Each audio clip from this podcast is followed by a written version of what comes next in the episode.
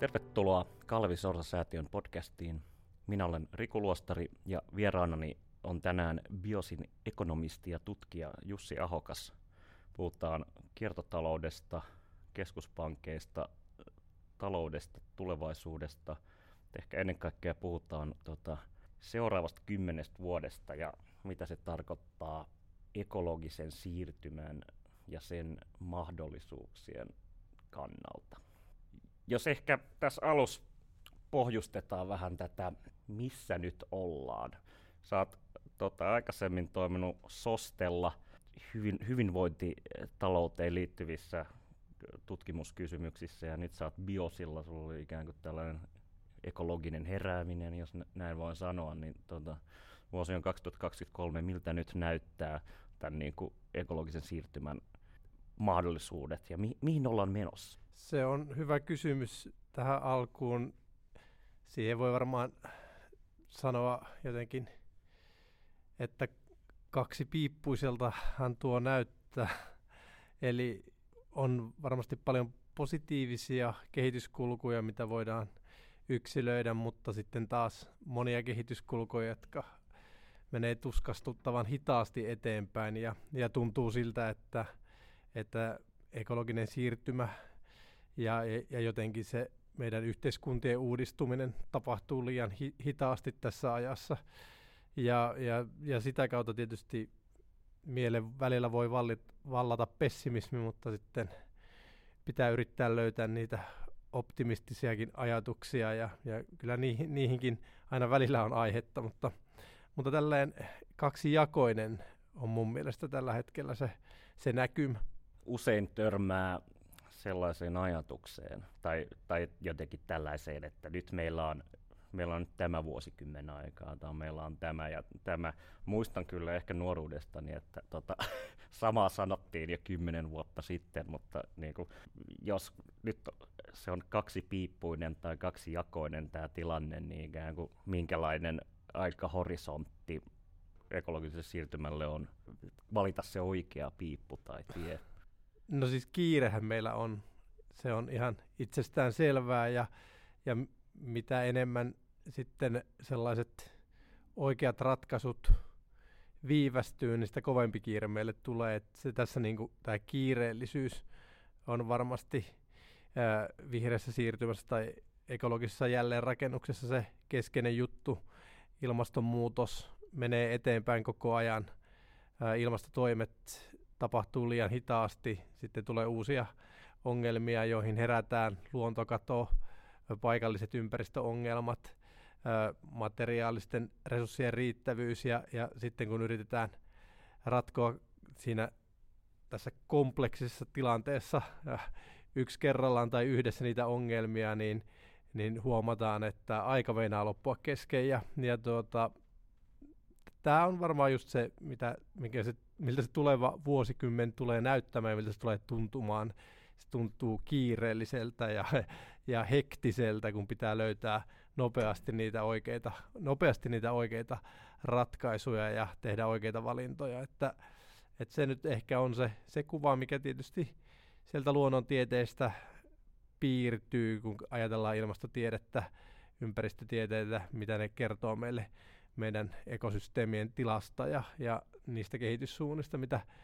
tällä hetkellä on päällä, ollut jo pitemmän aikaa päällä ja mitä tulevaisuudessa tulee olemaan päällä. Jos ajatellaan humanistis-yhteiskuntatiedettä, niin mitkä on ne institutionaaliset kehikot tällä hetkellä, tai miten me purettaisiin tätä nykyisyyttä suhteessa tähän niin kuin, nimenomaan niin kuin ekologisen siirtymän mahdollisuuksiin poliittisesti ja yhteiskunnallisesti taloudellisesti ja niin edelleen, että ehkä jotenkin jopa lattea sanoa, mutta aikaan me määrittänyt nämä toistuvat kriisit, että niin kun voidaan puhua, tai tekin olette käyttänyt biosissa tätä ehkä Adam, taloushistoria Adam Toosin popularisoimaa polykriisin tai monikriisin käsitettä, että meillä on tämä inflaatio ja meillä on tämä sota ja, ja vaikka mediasta ei sitä huomaa, niin pandemiakaan ei ole vielä ihan täysin poistunut ja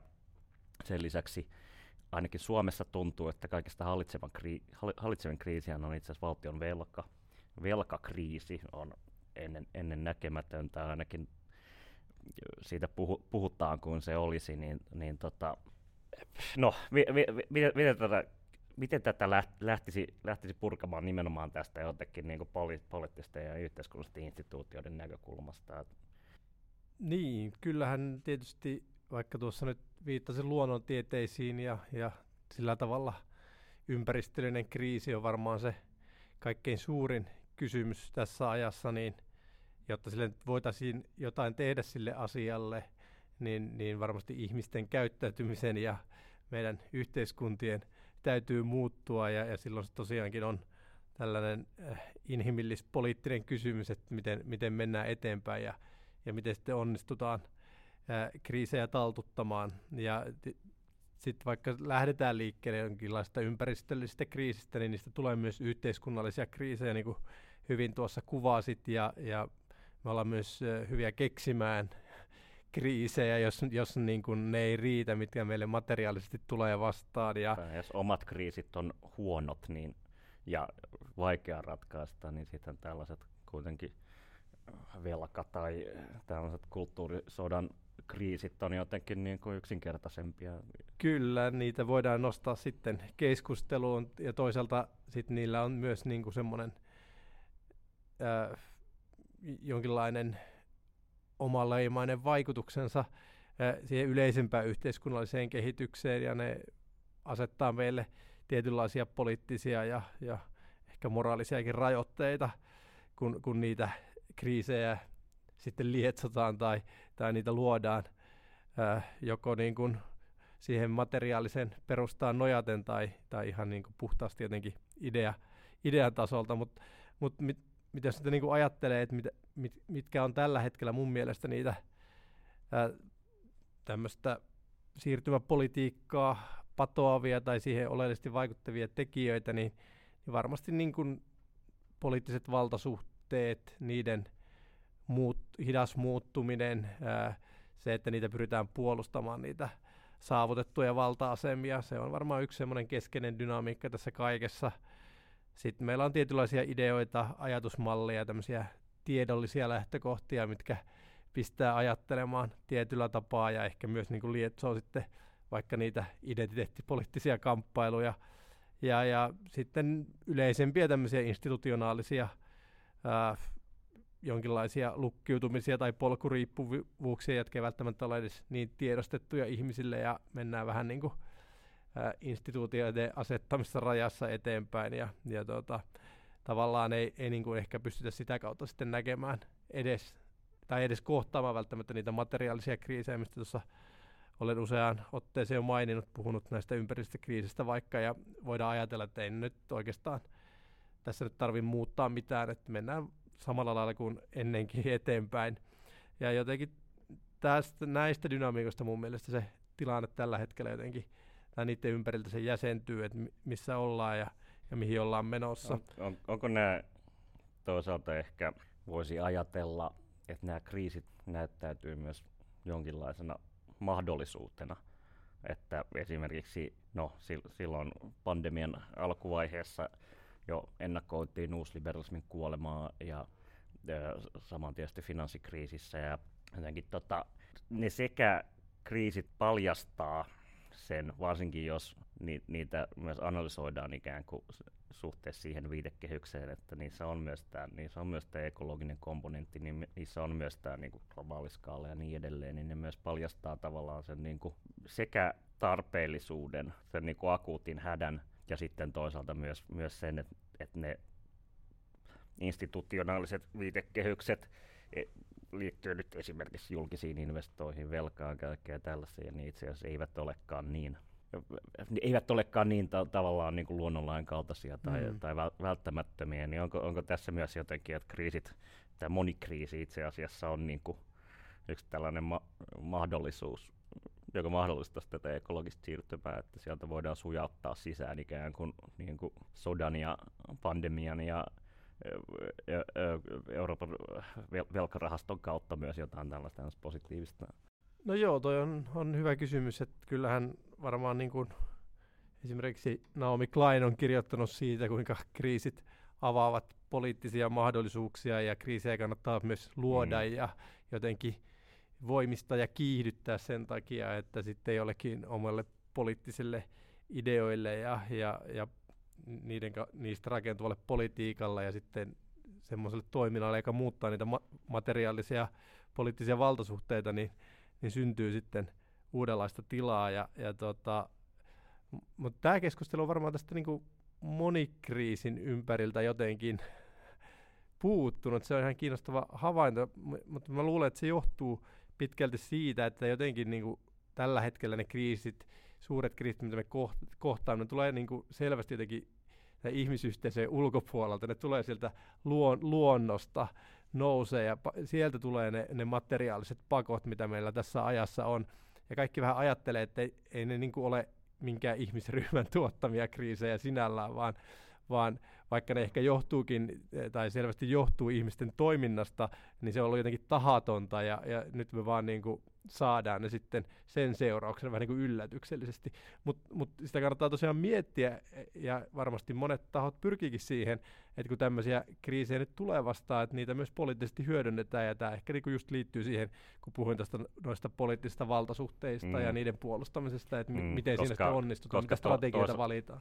Koska toinen, toinen ehkä dynamiikka poliittisessa keskustelussa näyttäisi olevan nimenomaan tällainen, niin kuin, että päinvastoin nämä akuuttimmaksi koetut kriisit, energian hinnan nousut ja sodat ja, ja tota, se pahamaineinen valtion velka niin ikään kuin on, on myös tällaisia jotenkin niin kuin poli, poliittisia momentteja, poliittisia No, tai ne, on niinku, ne koetaan niinku ikään kuin niin akuutiksi, että esimerkiksi niinku perussuomalaiset linjas, että Suomen, Suomen tota, tavo- tavoitteet, ekologiset tavoitteet, niin kuin, tota, niitä pitää siirtää eteenpäin 20 vuodella, kun nyt ensin pitää kuitenkin hoitaa nämä sähkölaskut alas ja niin edelleen.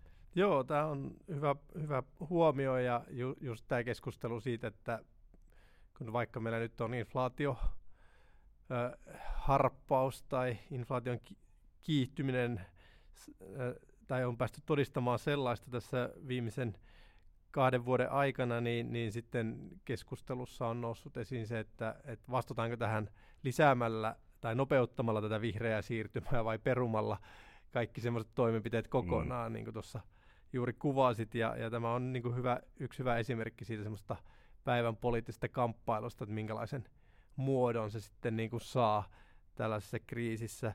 Ja, ja tietysti juuri oikeastaan se, että niitä kriisejä tulee yhtä aikaa päälle paljon, niin se myös mahdollistaa tuommoisen poliittisen strategian, että hoidetaan nämä nyt yksi kerrallaan ja painetaan tästä nyt sivuun ne kriisit, mitkä mm. meitä ei välttämättä kiinnosta, millä pystyy sit sitä omaa jotenkin poliittista tavoitteistoa niin tuomaan enemmän esiin ja, ja edistämään ää, toisella tapaa ja tavallaan niin kuin syrjäyttämään toisten puolueiden, muiden puolueiden esiin nostamia akuutteja, hu, akuutteja huolia, jotka sitten kamppailee sen politiikan tilasta ja, ja tota, politiikan kentällä, ää, kun tietysti koko ajan yritetään niitä omia ideoita saada sinne agendalle, niin, niin sit tällä tavalla ää, vetoamalla siihen, että tämä on tärkein kriisi, hoidetaan se ensin pois, niin pystytään sitten laittamaan ne muut sivuun ja, ja saamaan sillä tavalla sille omalle politiikalle näkyvyyttä ja tilaa, ja varmasti tällaistakin strategiaa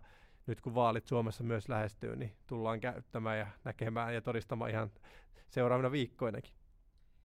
No, mutta toki kaikki tiedämme, että politiikallahan ei, ei siellähän ei asioita päätetä, vaan sä oot tota, profiloitunut nimenomaan tällä niin keskuspankkikulmalla, joka on ehkä ainakin joidenkin tulkintojen mukaan tällainen niin kuin kaikista keskeisin tota, taloudellisen ja sitä kautta poli- poliittisen vallan käyttäjä, niin miten sä näet tämän keskuspankin ro- sekä roolin laajemmin, jos mietitään nimenomaan tätä seuraavaa vuosikymmentä ja ekologista siirtymää ja sitten myös sen suunnan, että tota, pitkä, pitkä, tota, pitkä halvan rahan kausi, joita niitä ei sitten käytetty siihen ekologiseen siirtymään, en tiedä mihin ne menivät, en itse ainakaan nähnyt niitä juuri.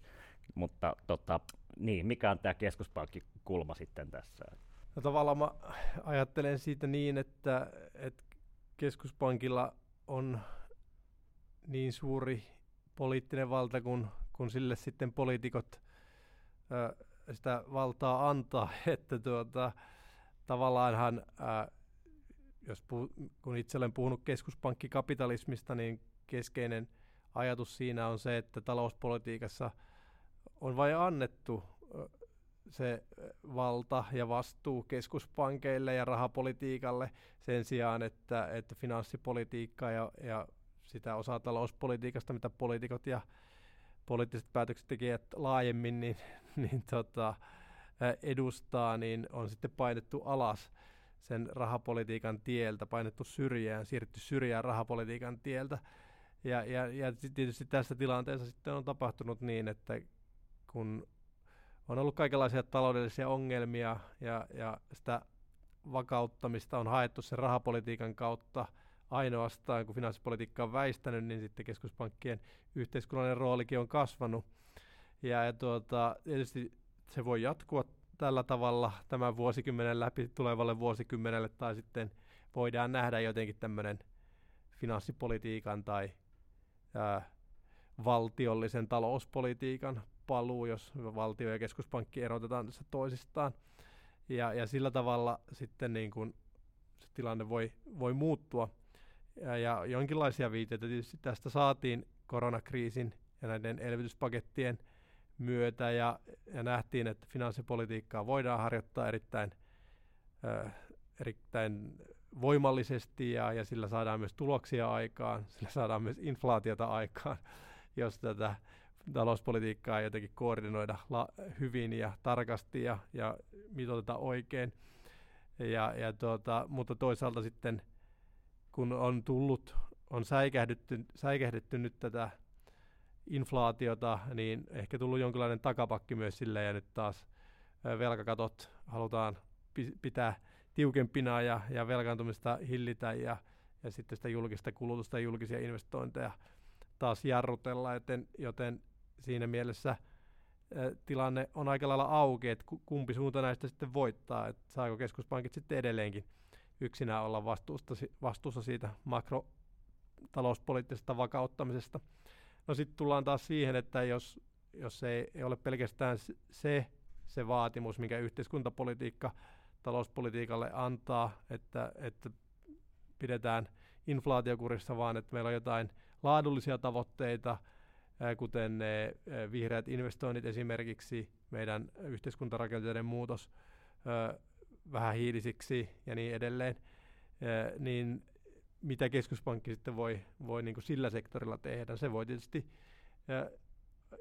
niin kuin rahoituksen hintaa määrittämällä vaikuttaa siihen, että, että vihreät hankkeet, niin sanotusti vihreät hankkeet saa halvempaa rahoitusta kuin sitten niin sanotusti ruskeat hankkeet, mutta siinäpä se oikeastaan on. Ja sitten vaan pitää toivoa, että ne, jotka niistä hankkeista päättää, niin todella niitä käynnistää. On ne yksityisiä toimijoita tai sitten, tai sitten julkisia toimijoita, jotka ehkä niin jossain tietyssä raamissa kuitenkin voi investointeja tehdä, mutta he, he sitten varmaan miettii sitä, että, että mistä rahaa halvalla saa ja, ja tota, missä laajuudessa sitten kannattaa investoida. Mutta nä, näin se jotenkin menee, että me ei oikein vielä tiedetä, että, että mihin, miten seuraavaan vuosikymmeneen lähdetään ja, ja onko finanssipolitiikalla suurempi rooli kuin mitä sillä nyt viime vuosikymmenet on ollut. Tai minkälaisia näkymiä on suhteessa tähän? Nyt on puhuttu keskuspankista abstraktiona, mutta toki todellisuudessa meillä on niin Euroopan keskuspankki ja meillä on Fedi ja meillä on tuota, Kiinan, Kiinan keskuspankki ovat tällaisia niin kuin isoja tekijöitä, jotka ei tietenkään ole, ole kaikki samanlaisia. Ja toisaalta myös nyt on paljon ennakoitu, että tämä tai jonkinlainen niin kuin protektionistinen, uusi protektionistinen ö, tota, politiikka loisi tämmöisiä nimenomaan näiden kolmen ainakin selkeitä blokkeja, jotka sitten ikään kuin olisi sit niinku sen blok, blokkinsa sisällä tavallaan, niinku on se sitten sitä vihreää tai ruskeaa teollisuutta niin ku, kuitenkin, kuitenkin tekemässä, niin tota, tai mi, minkälaisia jotenkin, uh, uhka vai mahdollisuus, minkä, minkälaisia tota, näkymiä, ja pysytään vielä ekologisessa siirtymässä, niin tämä visio tuottaa? No se on ehkä samalla linjoilla vastaan kuin edelläkin, että, että lopulta se on kuitenkin ää, niiden poliittisten päätöksentekijöiden käsissä ja, ja on ne sitten niin kuin demokraattisesti valittuja tai, tai sitten jotenkin epädemokraattisemmin valittuja kuin, kuten ehkä Kiinassa, niin, niin jotenkin se niiden tahtotilasta, sen politiikan tahtotilasta se keskuspankin roolikin sitten tällaisten vihreän siirtymien vihreän siirtymän ää, projektien rahoituksessa ja, ja tuota, ylipäätään välineenä toteuttaa vihreää siirtymiä niin määrittyy. Ja, ja tuota, esimerkiksi nyt tässä muutama viikko sitten, kun Fedin pääjohtaja, pääjohtajalta Jerome Powellilta kysyttiin, että no mikäs rooli vihreässä siirtymässä Fedille, niin sitten sanoi, että ei meillä mitään erityistä roolia voi olla, että meillä on nyt tämä nykyinen mandaatti ja sillä mennään mm. ja siellä ei mitään tällaista lue. Että et jos te haluat, haluatte meiltä jotain sen suuntaista, niin sitten poliittisten päätöksentekijöiden pitää muuttaa niitä keskuspankkitoiminnan periaatteita ja lainsäädäntöä. Ja, ja tuota, tässä tullaankin sitten tähän mielenkiintoiseen kysymykseen, mi- mihin on ehkä törmätty Suomessakin viime aikoina, että et saavatko päätöksentekijät, kärkipoliitikot puhua keskuspankkien roolista, sen, sen muuttamisesta. Ja myös se, että Euroopan integraatio Euroopan unioni tämmöisenä toistuvien ad hoc ratkaisuiden järjestelmässä niin ikään kuin, että mi, missä, se, missä on sitten se valta muuttaa sitä muuten kuin sit ilmiselvillä tällaisilla konsensus, konsensusratkaisuilla, u, uusilla perussopimuksilla ja niin edelleen. Joo, ja tämä on just sitä niin kuin institutionaalista lukkiutumista ja, ja polkuriippuvuutta, mitä tuossa alussa, mistä tuossa alussa mainitsin, ja, ja ne voi olla hyvin, hyvin niin kuin voimakkaitakin ne, tai pysy, pysyvässä luonteisen ne rakenteet sillä tavalla, että ne ei, ei mahdollista, anna tilaa sille politiikalle, niin tehdä sitä ehkä jopa välttämätöntä muutosta ja tietysti niin kuin myös poliittiset reaktiot voi olla hyvin voimakkaita, että jos vaikka pääministeri Sanna Marin yritti käydä jotain keskustelua mm, niin, keskuspankkien roolista. MMT-syytöksiä. Niin, kyllä ja kaikenlaisia syytöksiä. Mm. Ja, ja tuota... Tosin nyt, nyt presidentti Sauli Niinistö teki juuri avauksen, jossa tota, ö, kritisoi tätä velkahurvittelua, mitä keskuspankit ovat ikään kuin, kuin tota, liian hellä äiti niin avokätisesti mahdollistaneet. Joo, no tietysti tässä on kiinnostavaa se, että minkälaisen vastaanoton sitten Sauli Niinistön avaus keskuspankkien politiikan arvioinnista sitten sai verrattuna pääministerin avaukseen, mutta, mutta ehkä niin kuin just se yleisempi kysymys sitten vihreän siirtymän kannalta on se, että nouseeko, syntyykö edes sellaista poliittista keskustelua, joka jotenkin vakavasti alkaisi katsoa sitä keskuspankkien roolia osana vihreän siirtymän politiikkaa. Ja sitten jos ajatellaan vaikka EUta noin yleisesti, ää, nyt on Green Deal ää, ohjelma komissiolta käynnissä ja, ja näin poispäin, mutta kuinka paljon siihen sitten halutaan uusia työkaluja ja halutaan pohtia näiden EU-instituutioiden roolia uusiksi. Että aika vähän semmoista keskustelua on ollut, että keskuspankin roolia tästä näkökulmasta mietittäisiin uusiksi. Ja, ja niin kauan kuin ei ole sitä keskustelua, niin ei ole varmaan mitään mm. semmoista poliittista ja kehityskaartakaan, että jotain voisi tapahtua. Ja on, olisiko se keskustelusta tai ikään kuin missä, missä sitä käytäisiin muuta kuin tietysti isoissa ranskalaisissa ja saksalaisissa, ei enää britannialaisissa lehdissä, että kuitenkin tämä jotenkin jän, jännit, jännittynyt tai paradoksaalinen tilannehan on juuri tämä, että johtuen jo siitä Euroopan keskuspankin isosta roolista, niin ja johtuen ennen kaikkea tästä ekologisen siirtymän mittakaavasta, niin ikään kuin nämä päätökset on pakko tehdä sillä joku Euroopan unionin tasolla, mutta sitten ikään kuin ei ole olemassa mitään sellaista keskustelua, ei ole olemassa mitään sellaista jotenkin kansalaisyhteiskuntaa tai vastaavaa ehkä, joka, joka ikään kuin... Mm, ei ole poliittista julkisuutta. Niin, ei ole oikein, po- niin. mm. Öö, Suomessa tietysti käydään erillissotaa velkaa vastaan.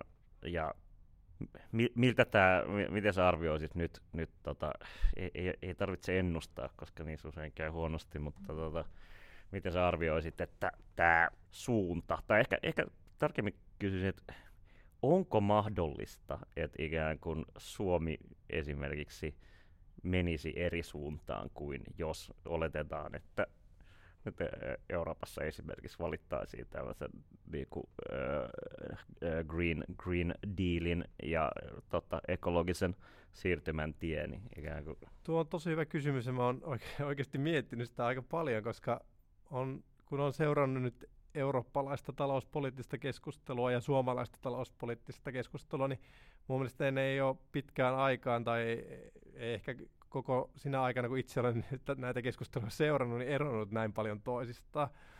Ja, ja tuota, tuossa saksalaisilta kollegoilta ää, kuulin vielä tällä viikollakin, kun puhuttiin tuossa, että kun he olivat vierailulla, vierailulla Suomessa ja juttelevat johtavien poliitikkojen kanssa, niin he olivat jotenkin pöyristyneitä, että miten Suomessa tämä talouspoliittinen ajattelu voi olla näin konservatiivista juuri velan suhteen ja, ja vaativaista sen velan vähentämisen suhteen, kun he kuitenkin tulivat Saksasta, jossa on totettu, totuttu erittäin tiukkaa mm. talouspolitiikkaa ja he suhtautuvat äh, niin kuin näiden Schwarzenullien ja, ja muiden äh, tiukan äh, euron politiikkojen äh, tota, tai suhtautuvat niihin menneen talven lumina jo, että ne, ne on taakse jäänyttä elämää ja nyt niin kuin Saksassa niin kuin tilaa on investoinnille ihan toisella tapaa kuin mitä aiemmin on ollut.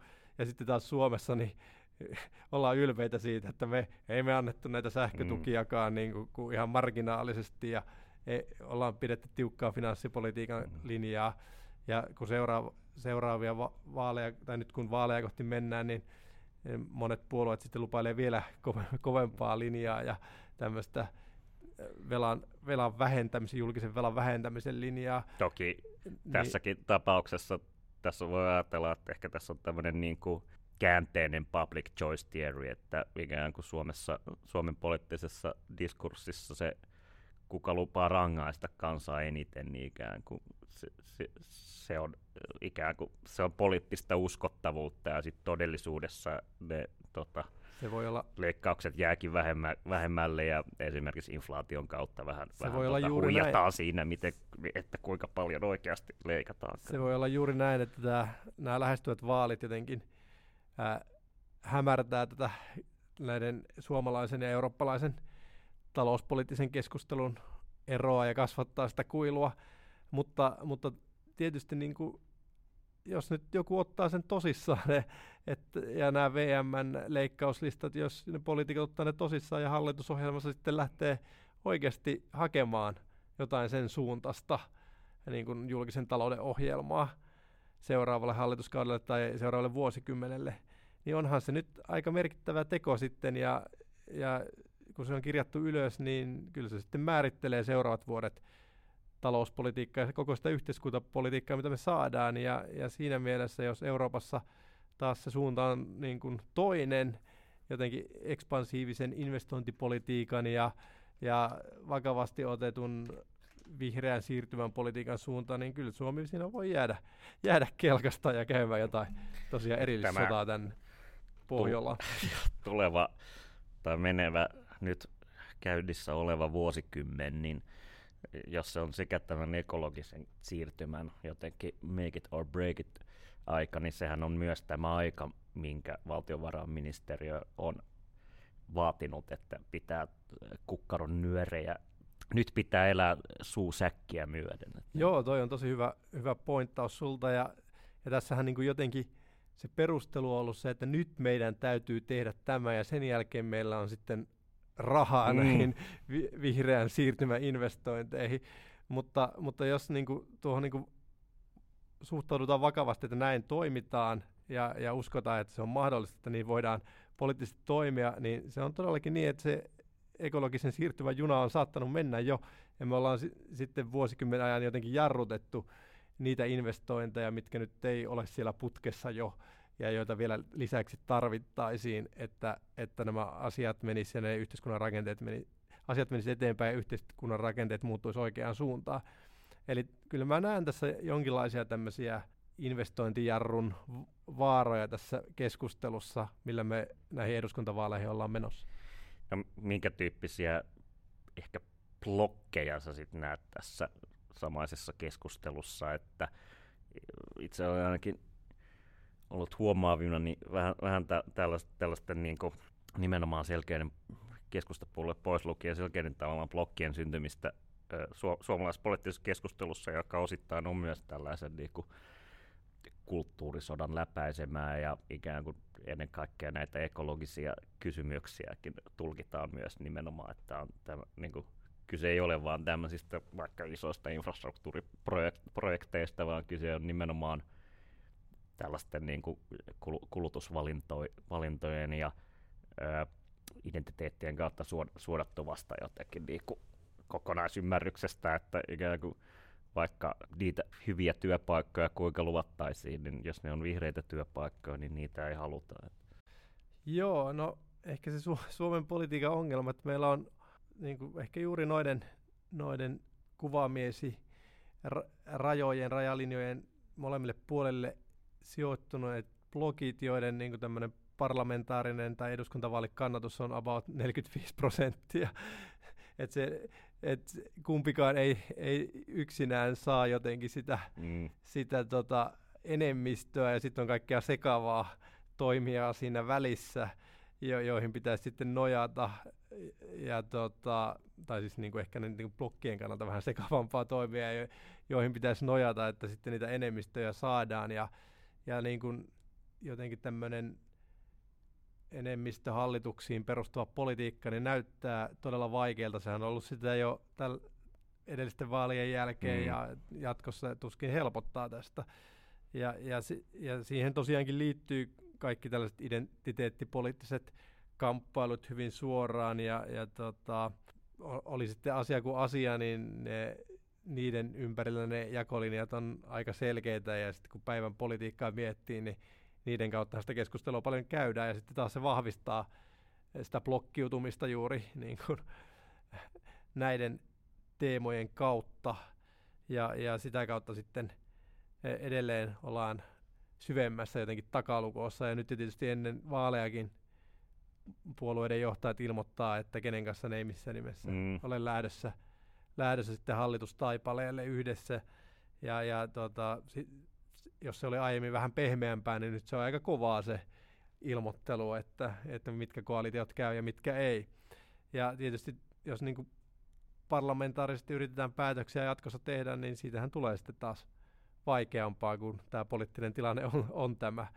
Ja, ja s- sitten niin kuin se kysymys, että voisiko löytyä joku sellainen tarina, se, joku voisiko nousta joku semmoinen poliittinen liike, joka ylittää nämä jotenkin semmoisella positiivisella viestillä ja narratiivilla, niin kuin sanoit, että... Talvisodan henki. Niin, talvisodan kuin. henki, joo, että työ, nyt tulee työpaikkoja ja kaikille merkityksiä elämään ja että sitoudutaan vaikka tähän vihreään siirtymään, niin se, se kannattaa kaikille ja jos joudut jostain luopumaan, niin saat kaksin mm. kerroin tilalle, sitten kaksin verroin tilalle jotain hyvää ja, ja näin poispäin. Ja, mutta aika vähän niin kuin tällaisia lupauksia, maalailuja ja poliittisia strategioita myöskään näkyy, vaan aika lailla jotenkin varman päälle puolueet pelaa tällä hetkellä ja yrittää niissä rajoissa, mitkä ne tiedostaa ehkä jostain sieltä identiteettipolitiikan kentältä, mm. niin löytää sitten sitä eh, muutaman prosenttiyksikön marginaalista kannatuksen nousua ja sitten yrittää pelata sen peliä, että saisiko sen kuitenkin jotenkin vaalien jälkeen sen enemmistöhallituksen muodostettua. Ja jos se niin kuin sitten ei ole mahdollista, niin sitten ollaan, voidaan olla pitkäänkin aika vai, suurissa vaikeuksissa jonkinlaisessa poliittisessa takalukossa ensi kesästä eteenpäin. Ehkä siinä on myös taustalla se laajempi Suomessa ja ehkä muuallakin länsimaissa tämä niin kuin laajempi jotenkin pessimistinen outlook, mikä on ollut tavallaan tässä jo finanssikriisin jälkeen ikään kuin oli yksi kadotettu vuosikymmen, vaikka, vaikka, kuinka, tota, vaikka kuinka vastuuttomasti. Keskuspankit niitä tota, ohjauskorkoja laski ja sitten jotenkin nyt kun on vielä erityisesti tämä akuutti kriisi päällä, niin sitten jotenkin lupaukset jostain suurinvestoinneista, vihre, hyvistä vihreistä työpaikoista ja tällaisista niin kuin, niin kuin, ne ei tunnu hirveän konkreettisilta tai jotenkin, että miten, mi, mi, mikä, miten tämä kuilu sitten, jotenkin pessimistinen kuilu ylitetään. Että niin, kuin. niin, siinä on se, että mikä, mikä on niin kuin realistinen poliittinen lupaus ja ei niitä vaaleja yleensä voiteta niin kuin liian, liian visionäärisellä ja liian kaukana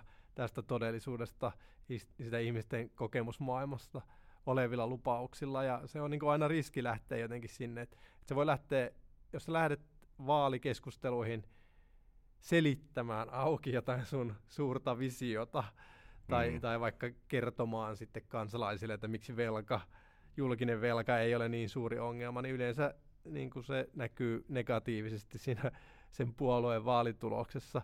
Että jotenkin sitä pitäisi niin kuin alustaa vuosikymmeniä tai tulee jotenkin niin kuin freesinä uutena voimana sinne kentälle, mutta en tietysti puolueet, jotka on myös, joilla oma historiansa ja se päivän, poliittinen, päivänpolitiikan tekeminen koko ajan luo sitä, tai tuo, tuo sitä historiallista taakkaa ja siitä sitten irtautuminen – johonkin aivan uudenlaiseen avaukseen, niin on, on vaikeaa, niin vai, ei siitä niin kovin helposti sitten juuri niitä, niitä lukkiutumisia ja polkuriippuvuuksia rikkovia avauksia päästä tekemään.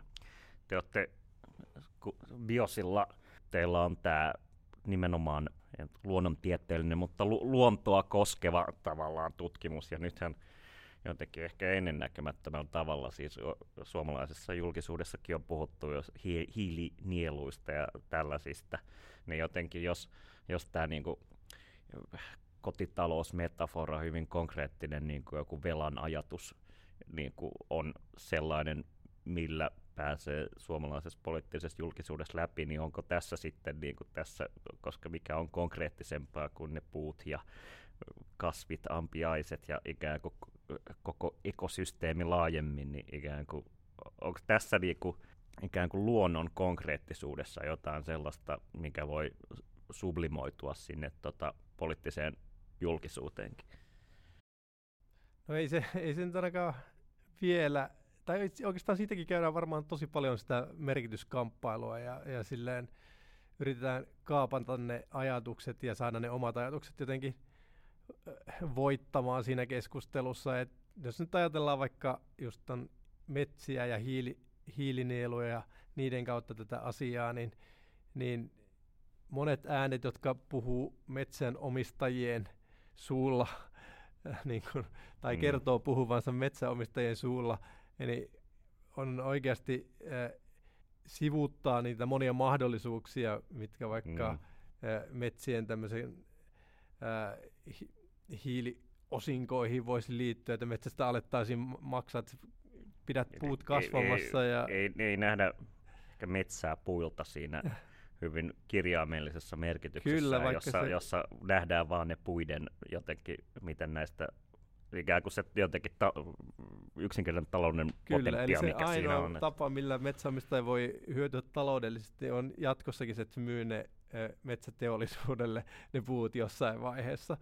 Ja, ja sitten sitä niinku tuutataan eteenpäin ja, ja sitten niinku, vaikka moni varmaan, joka omistaa metsää ja käy sitä omaa metsää katselemassa, kun se kasvaa, niin sitten se myös ymmärtää tästä hiilinielupuheesta paljon ja, ja tajuaa, että mitä ne metsät siellä tekee, miten ne sitoo sitä hiilidioksidia, kun ne kasvaa ja, ja näin poispäin. Mutta sitten taas, jos se, niin kuin se teknistaloudellinen puhe kääntyy aina siihen, mutta lopulta ne pitää kuitenkin hakata, että sä saat mm. taloudellista hyötyä, eikä ole mitään muuta äh, tarjolla siihen tilalle. Et yritetään työntää pois se ajatus, että hei, tästähän voitaisiin maksaa tästä metsästä metsänä sulle, etteikö se sitoo hiiltä, niin se, se, se korvataan. Niin, niin tota, ei se ole sillä tavalla vielä pystynyt haastamaan sitä nykyistä nykyisin vallitsevaa tai Suomessa tietysti vuosikymmenien vallinnutta diskurssia. Mm, kuitenkin Suomessa tämä erityinen metsäsuhde on ainakin jotenkin tällaisen kuin taloudellisen itseidentiteetin kautta aika paljon rakentunut tähän Suomi elää metsässä ja, ja, vihreää kultaa ja niin edelleen. Että. Joo, kyllä, ja siinä tietysti aina se jotenkin se puun teollinen käyttö niin on keskeinen osa sitä narratiivia. Teillä on, Biosilla on käyttänyt sekä, sekä käsitteitä ekologinen siirtymä että jälleenrakennus, niin tota, mikä näiden käsitteellinen ero on ja jotenkin jälleenrakennus kuulostaa tietysti mieleemme tulee jotkut toisen maailmansodan jälkeiset, jälkeiset tota, hävitykset ja niin edelleen. Toki mieleemme tulee myös se 30 vuoden kulta, taloudellinen kulta-aika, joka ikään kuin tätäkin jälleenrakennusta seurasi. Jotenkin, mikä näiden niin kuin, tulevaisuuskuvat on? No se juuri mitä kuvasit, niin on tuossa ekologisessa jälleenrakennuksessa ollut se tarkoitus, että se tuo nuo asiat ihmisille mieleen ja sen niin kuin jotenkin termin tai käsitteen vahvuus nimenomaan tulee siitä, että, että se pistää ajattelemaan, että tässä ollaan nyt oikeasti jonkun ison asian äärellä. Jos ajatellaan, että se toisen maailmansodan jälkeinen jälleenrakennus Suomessa oli iso asia ja menestyksekäs temppu sinällään. Ja, ja tota, sitten me viitataan sillä siihen, että yhteiskunnan, suomalaisen yhteiskunnan, mutta tietysti monien muidenkin yhteiskuntien – aineenvaihdunta pitää pystyä muuttamaan sillä tavalla, että siitä tulee fossi, fossiilin, fossiilisten polttoaineiden ää, käytöstä vapaa, se tulee vähähiilinen sitä yhteiskunnasta ja, ja se tapahtuu yhtä aikaa monella alueella, se tapahtuu teollisuudessa, liikenteessä, ruoantuotannossa ja niin poispäin.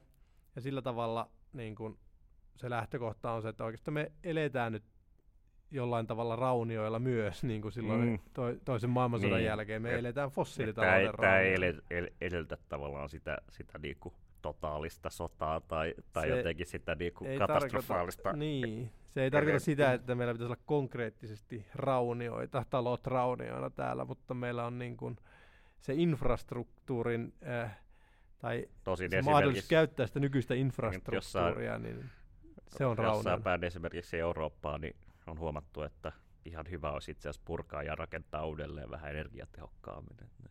No nä- näinkin tietysti on, ja, ja sitten jos sitä nyt konkreettisesti mietitään sitä jälleenrakennusta, niin varmaan tuollaisikin pohdintoja joudutaan tekemään, mutta sitä nyt ei tarvitse viedä va- sinne, vaan se kannattaa juuri ajatella sen infrastruktuurin ää, aikajänteen ja, ja sen niin kuin kestävyyden kautta, että on, onko tällä fossiili-infrastruktuurilla enää mitään annettavaa meillä. Ja sitten kun me katsotaan, mitä luonnontiede sanoo, niin mm. se vastaus on aika yksiselitteinen, että ei ole. Se on, se on niin kuin rauniona ja, ja siitä pitää sitten lähteä rakentamaan jotain uutta. No kyllä me niin kuin siirtymää, siirtymäpolitiikkaa myös käytetään melkein yhtä paljon ja, ja tota, ei siinä sinällään suurta eroa, että siirtymäpolitiikka voi olla niin kuin jälleenrakennuksen väline, mutta, mutta tuota, ehkä niin kuin juuri tuolla jälleenrakennuksella pyritään herättelemään siihen, että mi, mikä se lähtökohta tälle kaikelle mm. toiminnalle sitten on. Ehkä siinä fossiilissa sitten voi myös olla se, kun puhuttiin aikaisemmin, mikä on se mikä on se talvisodan henki, niin jos, jos ainakin jokin seikka on nyt Suomessakin ikään kuin julkisessa keskustelussa yhdistänyt, on, on ollut tämän sodan, sodan yhteydessä ja myös tämmöinen aika niin kuin yllättävänkin tai ehkä tiettyjä, tasoja, tiettyjä tahoja yllättänyt iso konsensus Suomessa ja Euroopassa sen suhteen, miten valmiita esimerkiksi ollaan luopumaan fossiilisesta energiasta, kaasusta siinä, siinä tapauksessa, jos, jos sillä on nämä niin kuin, moraalispoliittiset implikaationsa, niin tavallaan on, onko se sitten kaikkiin Putinin kuva kaikkiin fossiilituotteisiin vähän samalla tavalla kuin tupakassa on nämä varoitustekstit, niin ikään kuin, että se tämmöisen atavistisemman tai konkreettisemman mielikuvan kautta tai konkreettisemman kriisin kautta ylittyy. No tämä. joo, toi on varmasti myös se, mitä monet on niin poliittisesti yrittäneet tehdä, ja siinä tullaan just siihen aiemmin mainittuun kamppailuun tästä vihreästä siirtymästä, että laitetaanko siihen ää, EUn tarra vai Putinin tarra mm. siihen, että meillä bensahinta nousee ja, ja siitä sitten käydään sitä vääntöä. Ää, mutta tuota, jossain vaiheessa tietysti, kun hyökkäyssodan alkoi oli lähempänä, niin se Putinin tarra kelpasi melkein kaikille, mutta sitten taas kun tilanne on muuttunut jonkinlaiseksi asemasodaksi ja se ei ole mm. enää niin akuutisti päällä. Ja, ja Suomen NATO-jäsenyyskin niin roikkuu ilmassa kuukaudesta toiseen. Niin, niin tai sit, jopa lyhtypylvässä. Niin, niin sitten taas sinne, sinne politiikalle tulee politiikalle tulee tilaa ja, ja sitten niitä EU-tarroja päästökauppaan tietysti viitaten erityisesti tai muihin laajempiin vihreän siirtymän toimiin, niin alkaa ilmaantua siihen sinne lyhtypylväisiin yhtä paljon kuin niitä Putinin naamoja. Et, et, et tällaista vääntöä se jatkuvasti on, eikä varmaan mitään sellaista läpimurtoa, semmoista talvisodan henkeä tulee, joka sitten niin kuin, ehkä pystyisi tarpeeksi pitkällä aikajänteellä viemään sitä asiaa eteenpäin. Tästä on vaikea nähdä, että se jostain muotoutuisi. Ja, ja tässä niin kuin just on se, että, että on niin kuin monen suuntaisia poliittisia tendenssejä ja, ja tota, kaikki ei ole edelleenkään sitä mieltä, että, että tämä ekologinen kriisi olisi niin, kuin niin vakava paikka. Niin, tai, tai, tai to, totta lainkaan. Tai... Niin. Tähän, tähän loppuun, niin to, tosiaan ei, sitä ei täällä ennusteta, mutta jotenkin niin kuin hyvin tämmöisiä ehkä, mitä on sellaisia jotenkin konkreettisia tekoja, ei nyt ehkä pelkästään yksilön tasolla, vaan myös silleen niin kuin jotenkin niin kuin nyt yhteiskuntien, yhteiskuntien Suomen ja Euroopan tasolla ennen kaikkea, niin jotenkin mitkä on sellaisia niin pieniä askelia, jotka vie meidät sitten nimenomaan sen paremman piipun, ei-savupiipun suuntaan. No, joo. Tuleva, nimenomaan tällä, ja pidetään vielä tämä seuraava vuosikymmen. Niin No kun alussa mainitsin, että mielessä on jotain positiivisia kehityskulkuja, niin kyllä mä ajattelin siinä uusiutuva energian ää, tuotannon laajenemista, mikä Suomessakin on ollut jopa yllättänyt nopeudellaan niin kuin tuulivoiman osalta, että kuinka paljon sitä on saatu pystyyn ja sitä on saatu pystyyn niin paljon jopa, että sitten alkaa sähköverkon kyky ottaa vastaan sitä tuulivoimaa, mm. niin muodostuu ongelmaksi. Ja sitten muodostuu ongelmaksi se, että meillä ei ole tarpeeksi so- sille tuulivoimalle sopivaa sähkön käyttöä tässä maassa. Ja, ja tota, niin sit syntyy uudenlaisia pullonkauloja, mutta niin kun, jos niin kun on tuokin saatu menemään eteenpäin noin nopeasti, niin ehkä niitä pullonkaulojakin pystytään sitten, kun me tajutaan, että mitä ne on, niin ratkaisemaan yllättävänkin nopeasti. Mm. Eli kyllä täällä on paljon tämmöisiä positiivisia tendenssejä, joita on myös politiikalla tuettu ja, ja kannattaa tukea jatkossakin ja pitää mielessä se, että, että niin kuin on mahdollista yhteiskunnallisesti saavuttaa isoja juttuja jopa yllättävän nopeasti. Sitten taas niin kuin, jos miettii sitä, että miten tällä hetkellä on löydettävissä Euroopassa semmoista investointiintoa, joka, joka tavallaan sitten veisi meidät yli siitä, siinä pisteestä, kun tavallaan ne matalalla roikkuvat hedelmät on jo kerätty, niin se, siitä mulla on ehkä vähän niin kuin pessimistisempi näkemys, että että sitten kun tulee vaikka se kysymys, että no nyt tähän sähköverkkoon pitäisi laittaa 10 miljardia, tai 20 miljardia tai 50 miljardia. Ja, ja sitten, niin ei Putinin kuvat välttämättä niin, riitä siinä vaiheessa. Niin, niin mikä, mikä sitten riittää tai mikä sitten mahdollistaa tällaiset aika isot hankkeet, jotka vaativat myös jonkinlaista poliittista siirtymää, koordinaatiota eri yhteiskunnan sektoreiden ja toimijoiden kesken ja, ja näin poispäin. Et, et ne sit on myös sellaisia pullonkauloja, joiden en välttämättä näe ratkeavan kovin helposti. Ja tässä niin kuin ehkä tullaan siihen, että mitä niin kuin tarvitaan, niin tarvitaan sitä kokonaiskuvaa. Ja siksi me mm. ollaan Biosissa juuri puhuttu